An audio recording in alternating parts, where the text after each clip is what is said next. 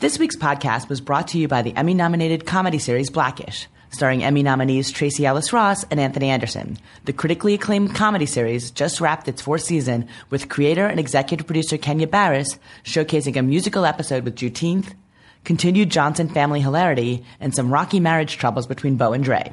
For your Emmy consideration, vote-ish in all categories, including Outstanding Comedy Series. As Entertainment Weekly raves, Blackish is the gift that keeps on giving.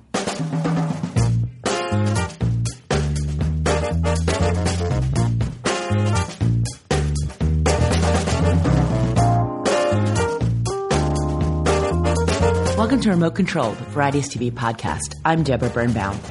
Every week, we'll bring you conversations with some of the best and brightest in television, working behind and in front of the camera. On today's episode, we're talking about Marvel's Jessica Jones with the cast and creator Melissa Rosenberg. Stay tuned.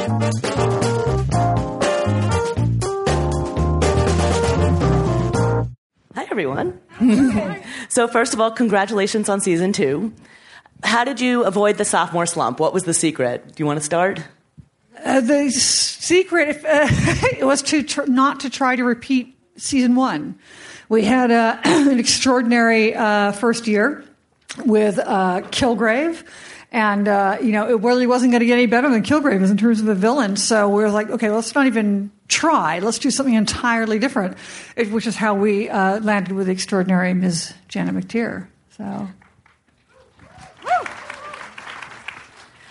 Janet, what was it that made you want to join this show? Um, it was talking to Melissa, really, because um, uh, I I watched the whole of the first season. I thought it was great, uh, really great, and I thought the you know our wonderful women here were just fantastic, and and the men, and um, Man. and um, and then Melissa and I got on the phone, and uh, we just she just persuaded me, and she was just very persuadable. And uh, I thought, and you sent me a couple of scripts, I think, and a couple of ideas about the character, and I just thought it sounded so much fun to work with um, such a talented bunch of people, and the storyline sounded great, the character sounded great. I, you know, I'm really old. I've done this a really long time, and I really love doing stuff I'd never done before, and I'd never done this before, so that felt like a really, really good combination, and I'm happy to say it was. I had an absolute ball. Did you know the arc of the whole season when you signed on? Do you know what was going to be revealed? Yes. As I remember when I tried to interview at the start of the season, was not getting any answers, but it was fun. Kristen, what about for you? What did you want to see for season two that you didn't get to do in season one? Um, yeah, so in watching season one and playing her, I was really interested in, in, in looking at that time or moment or moments um, that happened to Jessica. What happened that made her lose all of her color in her life? What made her how she is now so hard, so gray, so dark?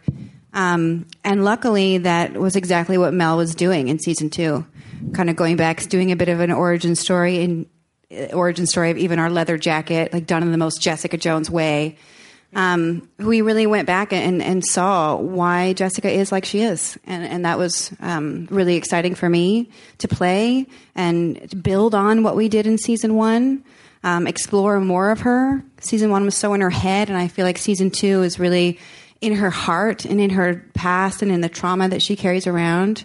Um, so uh, that was it was a really amazing experience for me. And Rachel, what about for you? Trish is definitely in a different place come season two. she says politely. She yeah. Um, you know, it's really fun reflecting on on season one and season two because in lots of ways, season two she goes quite cra- you know, crazy. She goes quite crazy. cray, cray, cray, cray, cray, um, cray, cray is the right term. Um, and looking back to season one, I remember Jeph, I think, said that you know Trish is like the perfect, perfect best friend. She really, really is. But I also think what Melissa has done really masterfully with um, the Trish character in season two is you go back to season one and you can see the shades of that kind of unholy appetite to be more than what she is and her deep desire to kind of matter and be more powerful than what she is and shades of jealousy with Jessica. And I, you know, I just always love teasing out like the different versions of female friendship that we get to put on the screen. You know, I love working with Kristen, and I I love that we play. Um, we get to play in a female friendship that is messy and and they're not always the perfect perfect best friends like they're mad at each other and there's shades of jealousy and and disloyalty um, and i think seeing all of that kind of percolate to the surface in season two is super rad and fun for me to play as an actor and Eka, what about for you? Malcolm's in a different place this season too. He's finally standing up to Jessica. Yeah, season two for me was the most I've probably ever enjoyed going to work. Um, it was just so much fun to see him develop into his own right as an individual and to test his relationship with Jessica. I feel like the entirety of the second season was the, the core of it was about family. And uh, I think what Malcolm represents to Jessica is very much the, the personification of her no longer little brother, and um, and to see that relationship tested in the in a very familial way, where you have. Um, yeah, you have the bickering, you have the individualization process, you have also that deep core of love, and um, yeah, to see that kind of stretched and and moved was just yeah, just an absolute joy to play with, and also just to get to see a little bit of where Malcolm has come from, but also I think for him, it more importantly, it's kind of where he's going and um, and to see that develop was so rewarding and fulfilling to play. And then, uh, yeah, I mean, I'm just amongst such incredibly talented individuals that it's also just like a masterclass all damn day. Manuel, the show has such a distinctive look and feel. How did you come up with the style for the show, and what, what did you want to convey with the way it was shot? Um, well, we, um, the uh, S.J. Clarkson and I, at the beginning of uh, season one, we came up uh, with this look, and it was a, a very good um, collaboration. Uh, in the process of, of prepping the episode, we um, the episodes, we we realized that we had uh, we were referencing the same kind of films and the same kind of style. So it was really easy to get into each other's head and really um, you know come up with a cohesive look that uh, that suited us both, but also the show. We wanted you know to um, uh, to portray to show Jessica more, you know, hidden away before um, behind foreground elements, or uh, play with reflections, uh, you know, and create layers, visual layers that you know that you would have them to peel away to really get to the core of this character. And um, uh, I was really fortunate, or we were fortunate that we were let um, to do this thing, and and and uh, we, we, were awarded a lot of creative freedom in that, and that's um, that's the reason why I really want to come back for season two as well, because uh, I couldn't, you know, pick up from um, where I had left off. This seems like a good time to bring up that this season was directed by all women. How did that decision come up, and how did?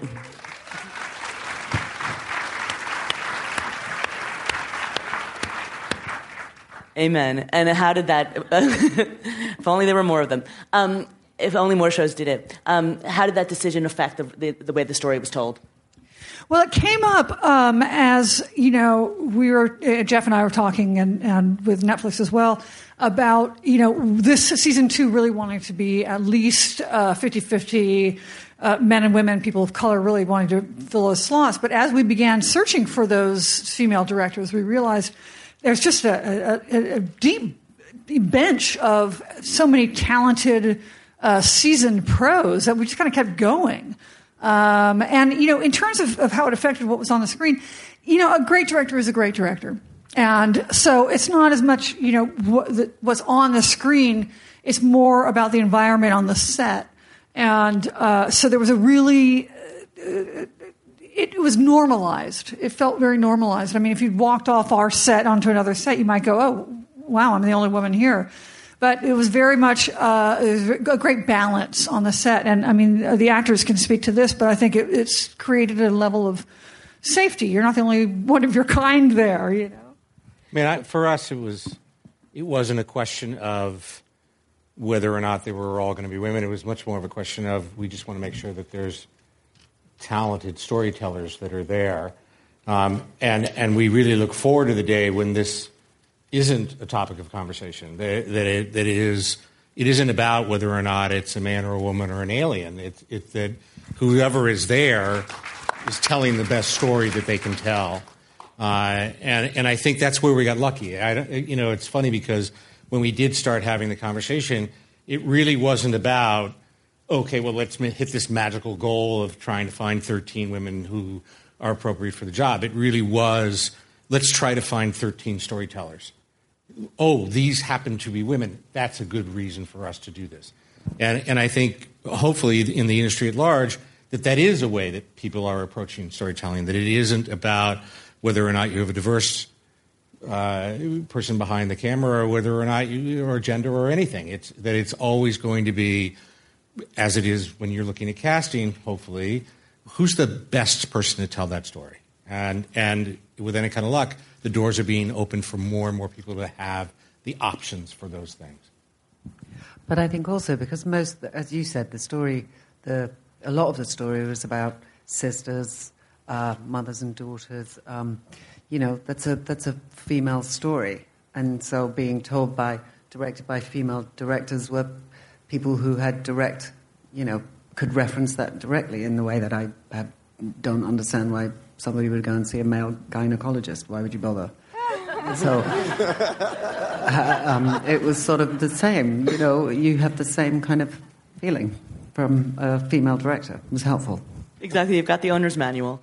I'd like, I'd like to hear from the other actors. Kristen, you know, how did it feel for you to work with female directors this season? Sure. Um, I loved it. I think that it, in addition to everything that these guys have said, it also created a, a shorthand and a comfortability with your directors. You know, we deal with sensitive subjects on our show. And when you can just get really quick and to the point with another woman, okay, you want to see this much of your, my butt? Okay, fine. Like you, that would that having that conversation with a man may take thirty five minutes, you know. Um, but there was a real, it was a real sisterhood and celebration, and it was exciting seeing all of these badass women behind Video Village. No one's glammed up, everyone's leaning in, everyone's contributing. I think it made our set really warm, welcoming, exciting, um, and I'm really proud that we did it. And Rachel, especially for you, you had your own Me Too storyline this season. So, how did that impact you?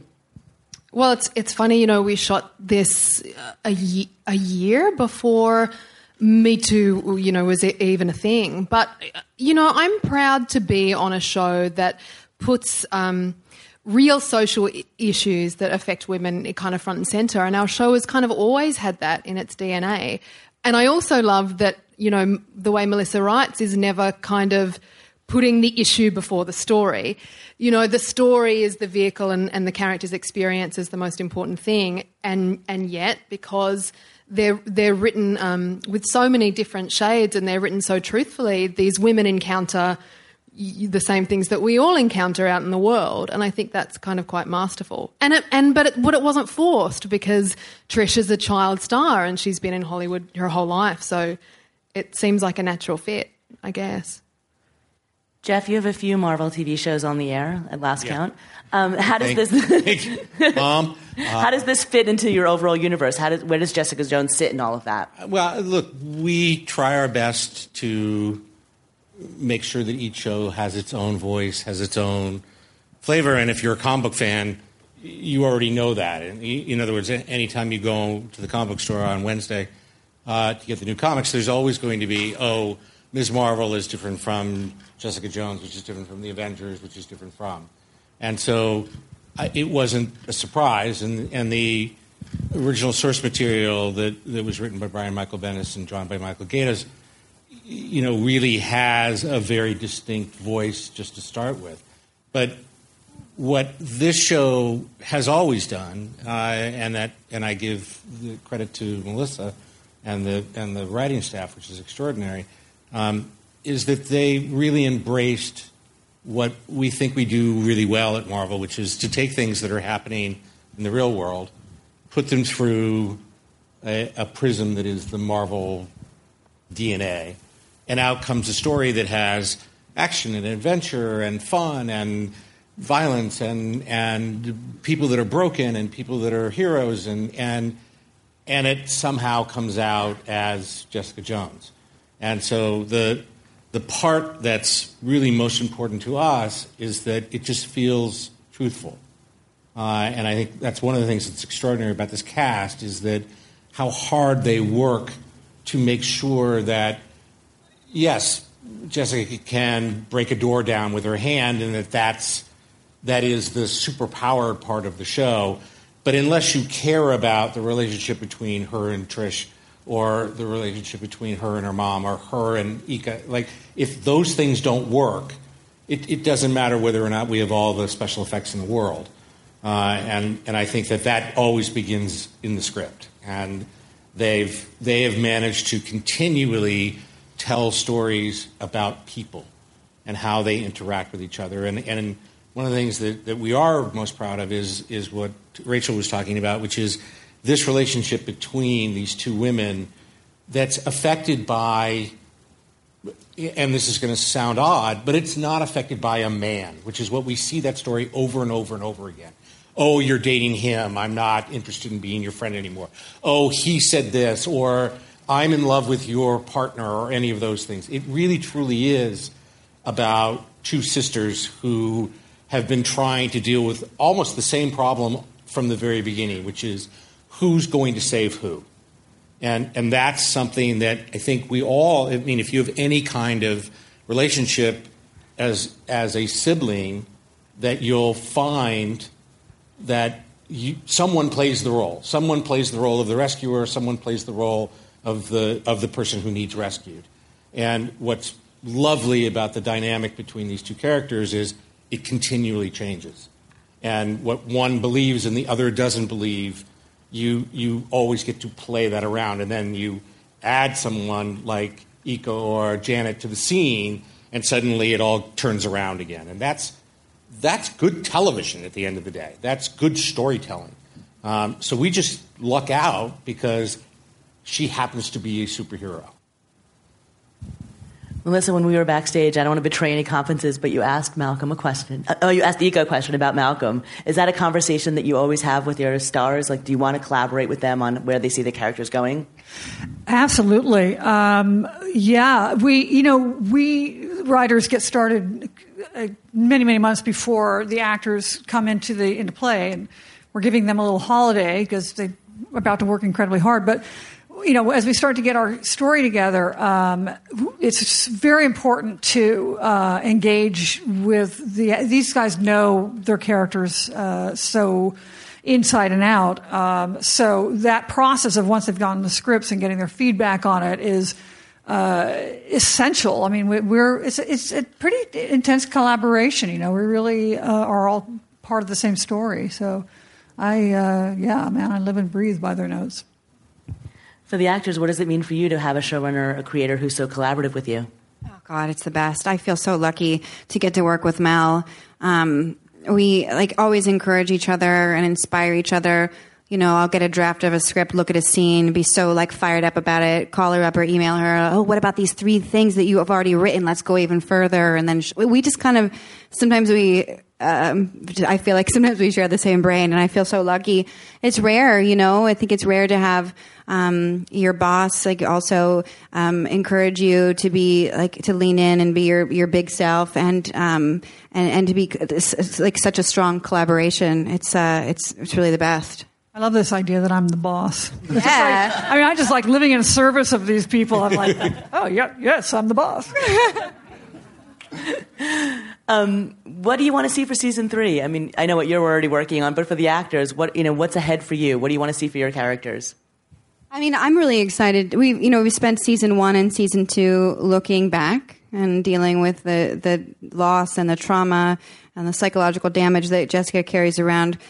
And I think all of us at some point in our lives have to look back at something in order to move forward.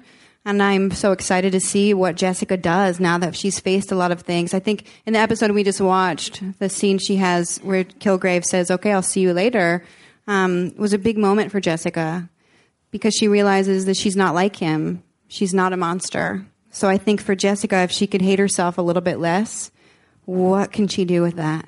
So I'm excited to see where, where she goes.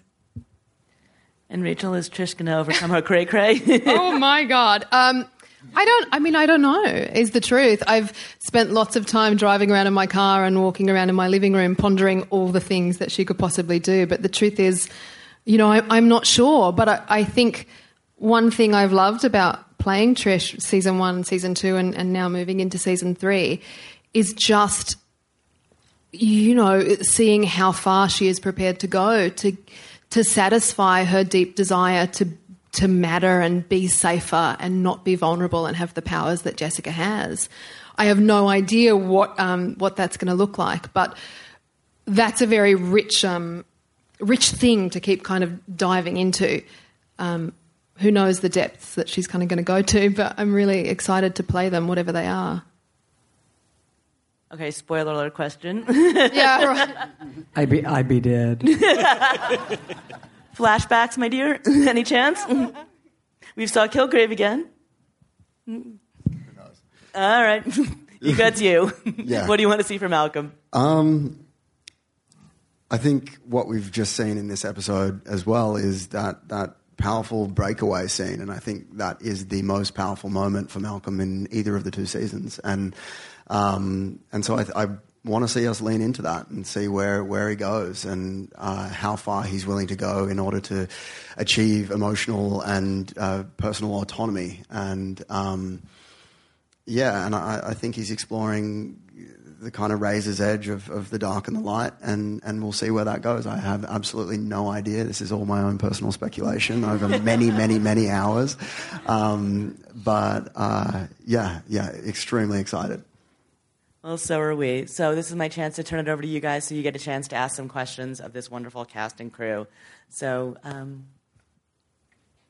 turn up the lights. And, hi, hi, everyone. That's so nice. Hello. There you are. Go ahead. It's not really a question. I just want to really thank you all. Um, being Latino, being a Latino actor, I really appreciate. I don't know if it was purposeful or how impurposeful it was, but seeing the Latino actors you guys have because we're I feel we're underrepresented, and you guys started with with um, uh, sorry with with uh, with Rosario, and you moved on. But this episode where you had a lead love interest being Latino, I, I think it's just important for, for Latino culture, and I really appreciate seeing what you guys done for our culture with your shows throughout the Marvel universe. I mean, at least on Netflix so far. So, just want to say I appreciate that and thank you. Thank you. Yeah, look, it's important to us that uh, our audience uh, represents the world, and, and our show should represent our audience, and so it's it's something that we feel is very important, and, and I think you see it through, at least through our television shows. Uh, and I think you're seeing it more and more in, in, the film division as well. So it's pretty great. Great. Next question. Um, there's someone like the second or third row. There you go.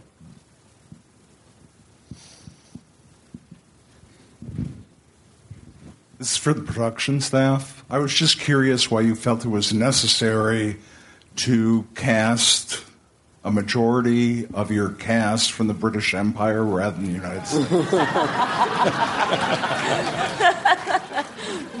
Personally, we're from the penal colony. That's true.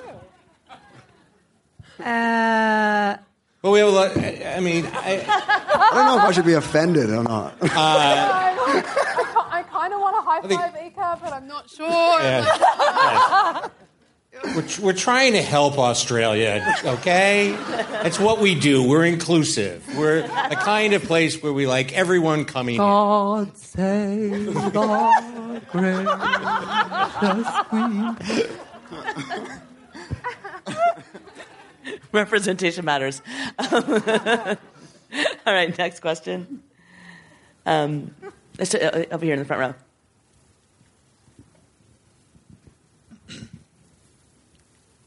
So, I'd like to explain that I've seen a lot of that story and was kind of interesting to really watch a lot of women taking those natural leads. And uh, for example, I felt really inspired by that. So, did you guys sort of really want that to happen? Was that the intention of really kind of creating some of that young women to be able to look and be sort of inspired by that leadership? And women feel like they can overcome those different situations and different situations with men and having an equal challenge. Was that sort of an intentional thing that you did? I, I, yes. yes. Like, like you know, I think um, if I understood your question, it, you know, all of us uh, take our our roles uh, as uh, you, you, know storytellers and uh, as very very seriously, uh, and you know the experience of ha- knowing that what you're doing on this little stage is actually going out to millions of people and whether you're intending to or not, you're, you're having an, an impact. So you damn well better be a very conscious impact and, and know what it is you're putting out there. Uh, it's a huge responsibility, and I feel incredibly fortunate to to have that sort of uh, opportunity. Kristen, you, I mean, I, you have real personal experience. I mean, you've had a lot of young women Yeah. uh, come on and and, tell, and talk about how the show has changed their lives. I, I, Yeah, playing Jessica has been the best thing that's ever happened to me. And before the first season came out, I only thought about it in terms of it being this great part for me. Because in my career, I've pl- had parts where I was one thing. And none of us are one thing. None of us are just like funny. I would play parts where I was just the funny one, or then I was just the best friend, or just one thing. And then you get this part, and she's so complex, and she doesn't does do the right thing all the time. She's sad sometimes, she's strong sometimes, she's physically strong. And I was so excited to see a female character like that, that was everything, because we all are. Um, and then, you know, on top of that, the physical stuff. I love that she is not dolled up. She's not dressing for a male gaze or a female gaze. She's just in flat boots and like jeans that she wears the same ones every day, which I love. Um, you know, while little girls maybe aren't going to watch Jessica Jones because of the, you know, there's a lot of sex and booze. But um, if if little girls were to see an image of Jessica Jones in her like jeans and her jacket, she could ask her parents like, "Oh, who's that?" And they could say, "Oh, that's Jessica Jones. She's really strong and she stands up for the little guy. She helps the people that she loves." And that's an image that I love putting out in the world. It's not about makeup. It's not about hair. It's not about looking beautiful. It's about what's inside. I've had so many women come up to me on the street or at Comic Cons, things like that, when I go to, and they'll say like they're so excited to see this badass female character who's just tough and strong, and we've even said like they felt represented, they felt empowered by her. They've told me that they've had their own Kilgrave, and that Jessica's changed their lives. So you know, it, it it's it's an amazing show that an amazing female image that I think we're putting out into the world. And so yes, it was all of it. Every little detail is is um, is intentional. Thanks. That's a long winded. I'm so sorry. I just went on for an hour.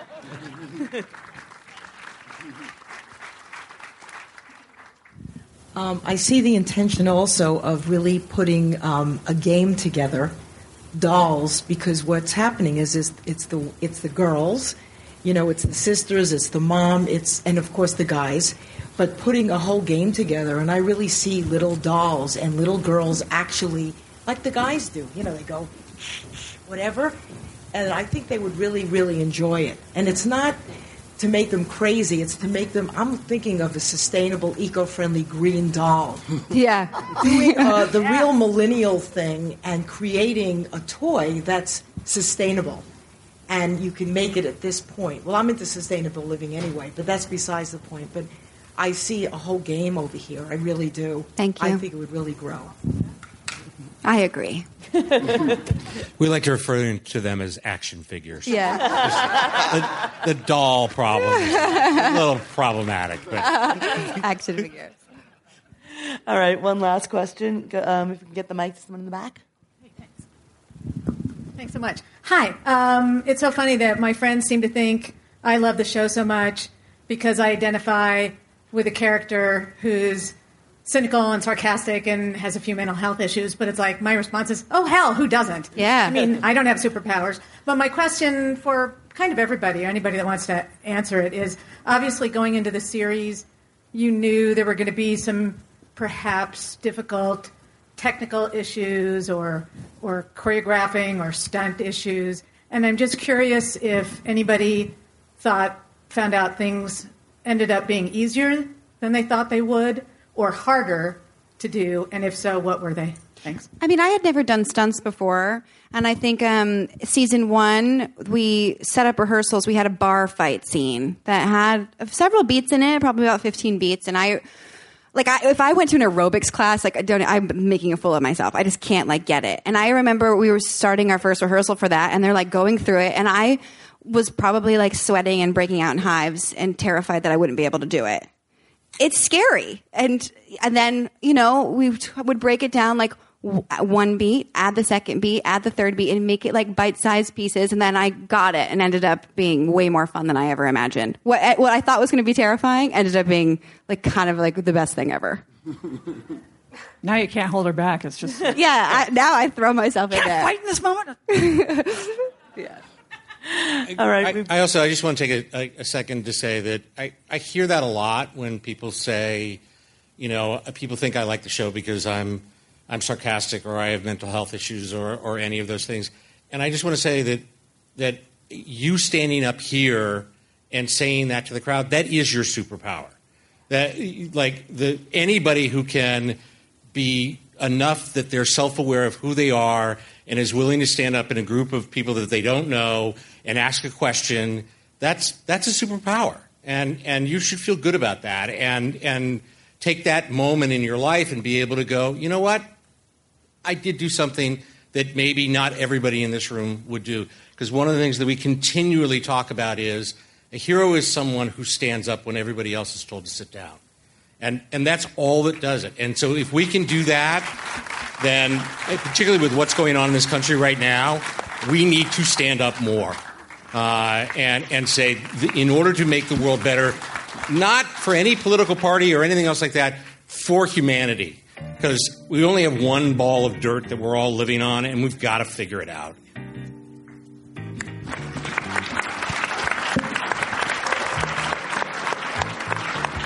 Well, it's a perfect note to end on. Thank you all so much for coming. Enjoy the rest of your afternoon, and thanks to all of you guys. Thank you, Thank guys. you. Thank you so much for coming.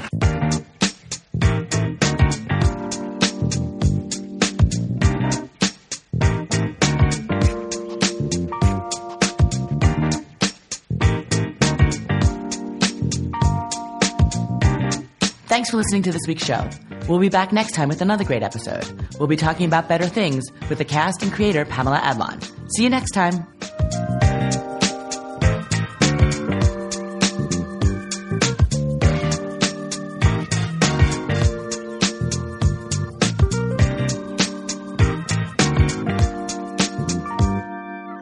This week's podcast was brought to you by the Emmy nominated comedy Blackish.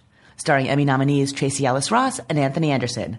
The critically acclaimed comedy series just wrapped its fourth season with creator and executive producer Kenya Barris, showcasing a musical episode with Juneteenth, continued Johnson family hilarity, and some rocky marriage troubles between Bow and Dre.